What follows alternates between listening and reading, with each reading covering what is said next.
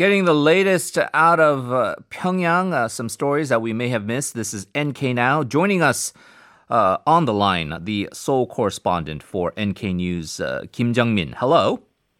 Good morning, Henry. Good morning to you, Jung-min. So we're going to first start with some breaking news that came out earlier this morning. North Korea holding a party plenary meeting. So what was the focus of the meeting and what was decided?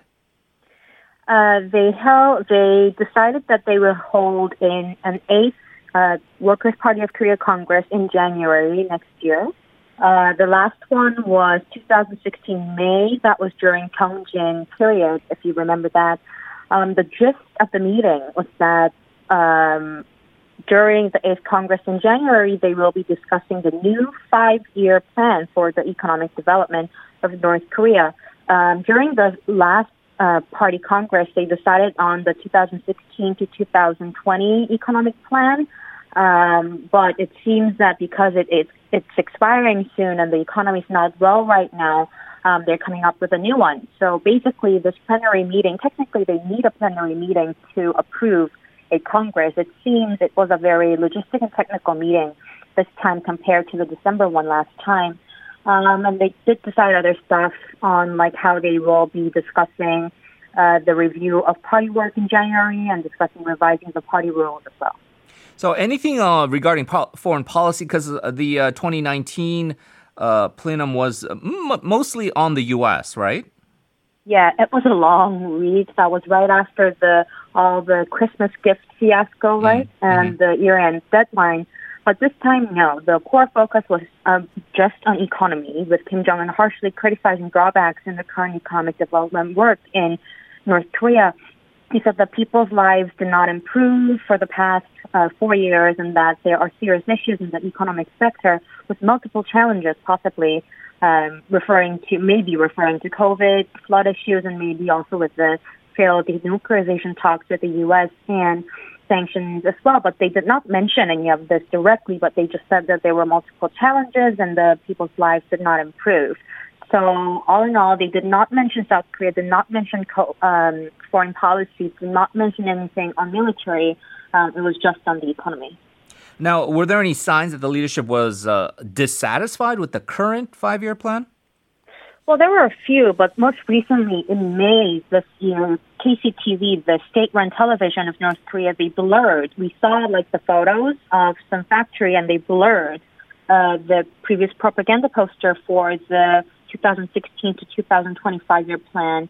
And that was kind of a sign that they weren't really happy about it. Mm. And it seemed that they were working on some other ways to either quietly scrap the 5-year plan or coming up with a new one. Okay, let's turn to our second issue here, Jung-min. Swedish diplomats leaving Pyongyang last week. Pretty interesting. Any details on how and why they left? Well, yeah, the Swedish diplomats vacated their embassy in North Korea last week. We've heard from informed sources there. NK News understands that the embassy staff, quote-unquote, temporarily left North Korea last week via the land border between Dandong and Sinuiju. But then, to make it clear, all the embassies that are vacating, they would say temporarily. So that doesn't really mean anything. Mm. The Minister of Foreign Affairs of Sweden confirmed this, but also framed this as how they temporarily relocated diplomats so that they are either on quote-unquote holiday or have rotated to different posts. And they added that the embassy is still formally remaining open, but it's really unclear how they will be able to make it work with all the staff vacated the embassy. Sweden wouldn't confirm this, but to me it seems it was maybe COVID-related, how the measures are hampering movement and normal work in the country, which a lot of other embassies have flagged before. Some restrictions were relaxed in May, but the foreign residents there last month were told again that they could not leave Pyongyang to other parts of the country and not hold gatherings. Because of this, like almost 30 Russian embassy staff and their family members crossed the border by train at the end of July, although some staff are still remaining. Now, Sweden, typically considered one of the mainstays. You kind of always rely on their presence in Pyongyang, right, to handle a lot of the sensitive stuff that goes on. So, but if they've left, who's left in Pyongyang now among the foreign diplomats? Yeah, because the Swedish ambassador probably left. It's no more yoga for him in Pyongyang, which made him a bit famous with the tweet photos of him doing yoga in Pyongyang.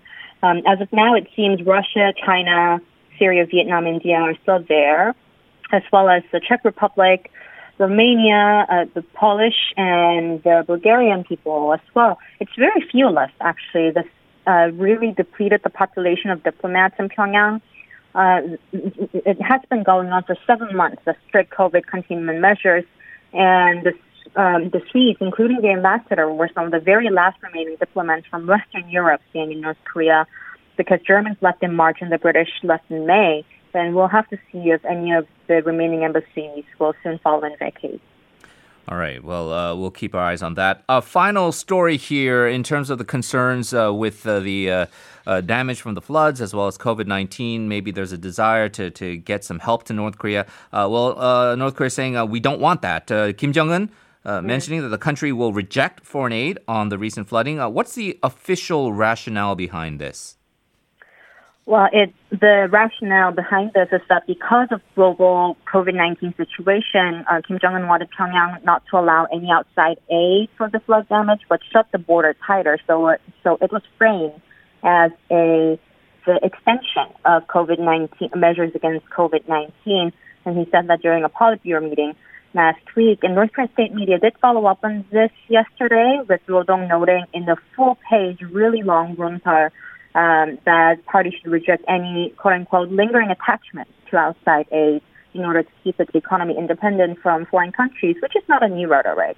But they did not directly say South Korean aid, U.S. aid, or United Nations aid, but specifically just outside aid. But the aversion to foreign aid is kind of inconsistent with what I have heard from UNFPA on the same day that state media reported on that meeting. They said that they have recently received an official request letter for flooding support for the DPRK government. Okay, so no aid. Then does that mean they're going to strengthen the border closures further? We do understand that they've been receiving aid from multiple countries and organizations as is, right? Yeah, like until now for 7 months, 8 months, Doctors Without Borders, IFRC, WHO, UNICEF, other non-governmental organizations, as well as governments such as China and Russia, they have been sending aid through either Sinuiju Dandong route or Dalian and Nampo road. And yes, they already show signs of further border control, which is already tight, mentioning blockade of some major ports, whatever that blockade technically means. Notably, UNICEF said in the recent report that came out yesterday that they met with North Korean officials in late July after getting a notice that they're closing down the Dalian-Nampo route, which is one of the two major routes that the medical aids used to come in. And this will significantly limit the Pyongyang's access to medical aid, if that is true. Okay, let's briefly go over our final topic here in regards to the South Korea-U.S. joint military exercises, which have resumed after being delayed because of COVID-19, of course. When was it originally planned, and why was it postponed again? It was originally planned for August 16 to 28, but it was postponed, like reported by many South Korean media, after one ROK army official got tested positive. And that official was there to participate in the drills, and the military obviously needed extra time for quarantine measures, tracing and testing, and they decided that they will adjust the length and details of the drills, so it was postponed to August 18th, and it's now ongoing. And what is the main focus for these drills? It's been a while, right, since the U.S. and South Korea had these major joint exercises. Yeah, they have been like renaming the drills and downsizing them after Pyongyang really, really hated that. This time it's combined command post training, and it's computer simulated war game. And this time it was known that the two sides, U.S. and ROK, originally aimed to go through the FOC, which is the second phase of the wartime operation control, the full operation capability. But it seems because they downsized and postponed, a full FOC assessment likely is impossible this time. And this also means that the OPCON transfer may be delayed further, and maybe Moon will not be able to achieve his original ambition to see the OPCON transfer within his term in the office. And Rodong and KCNA did not react yet, and I don't think they will react officially, but some propaganda websites did. Plus, the pro-North in Japan, Chosun Shinbo, warning about something similar to 2017 fire and fury era war risk happening if North Korea is provoked by those joint drills. All right, we will leave it there. Jeongmin, as always, appreciate the report. You can check out her stories and much more on the nknews.org website. Hopefully, we'll see you in person next week. Thank you.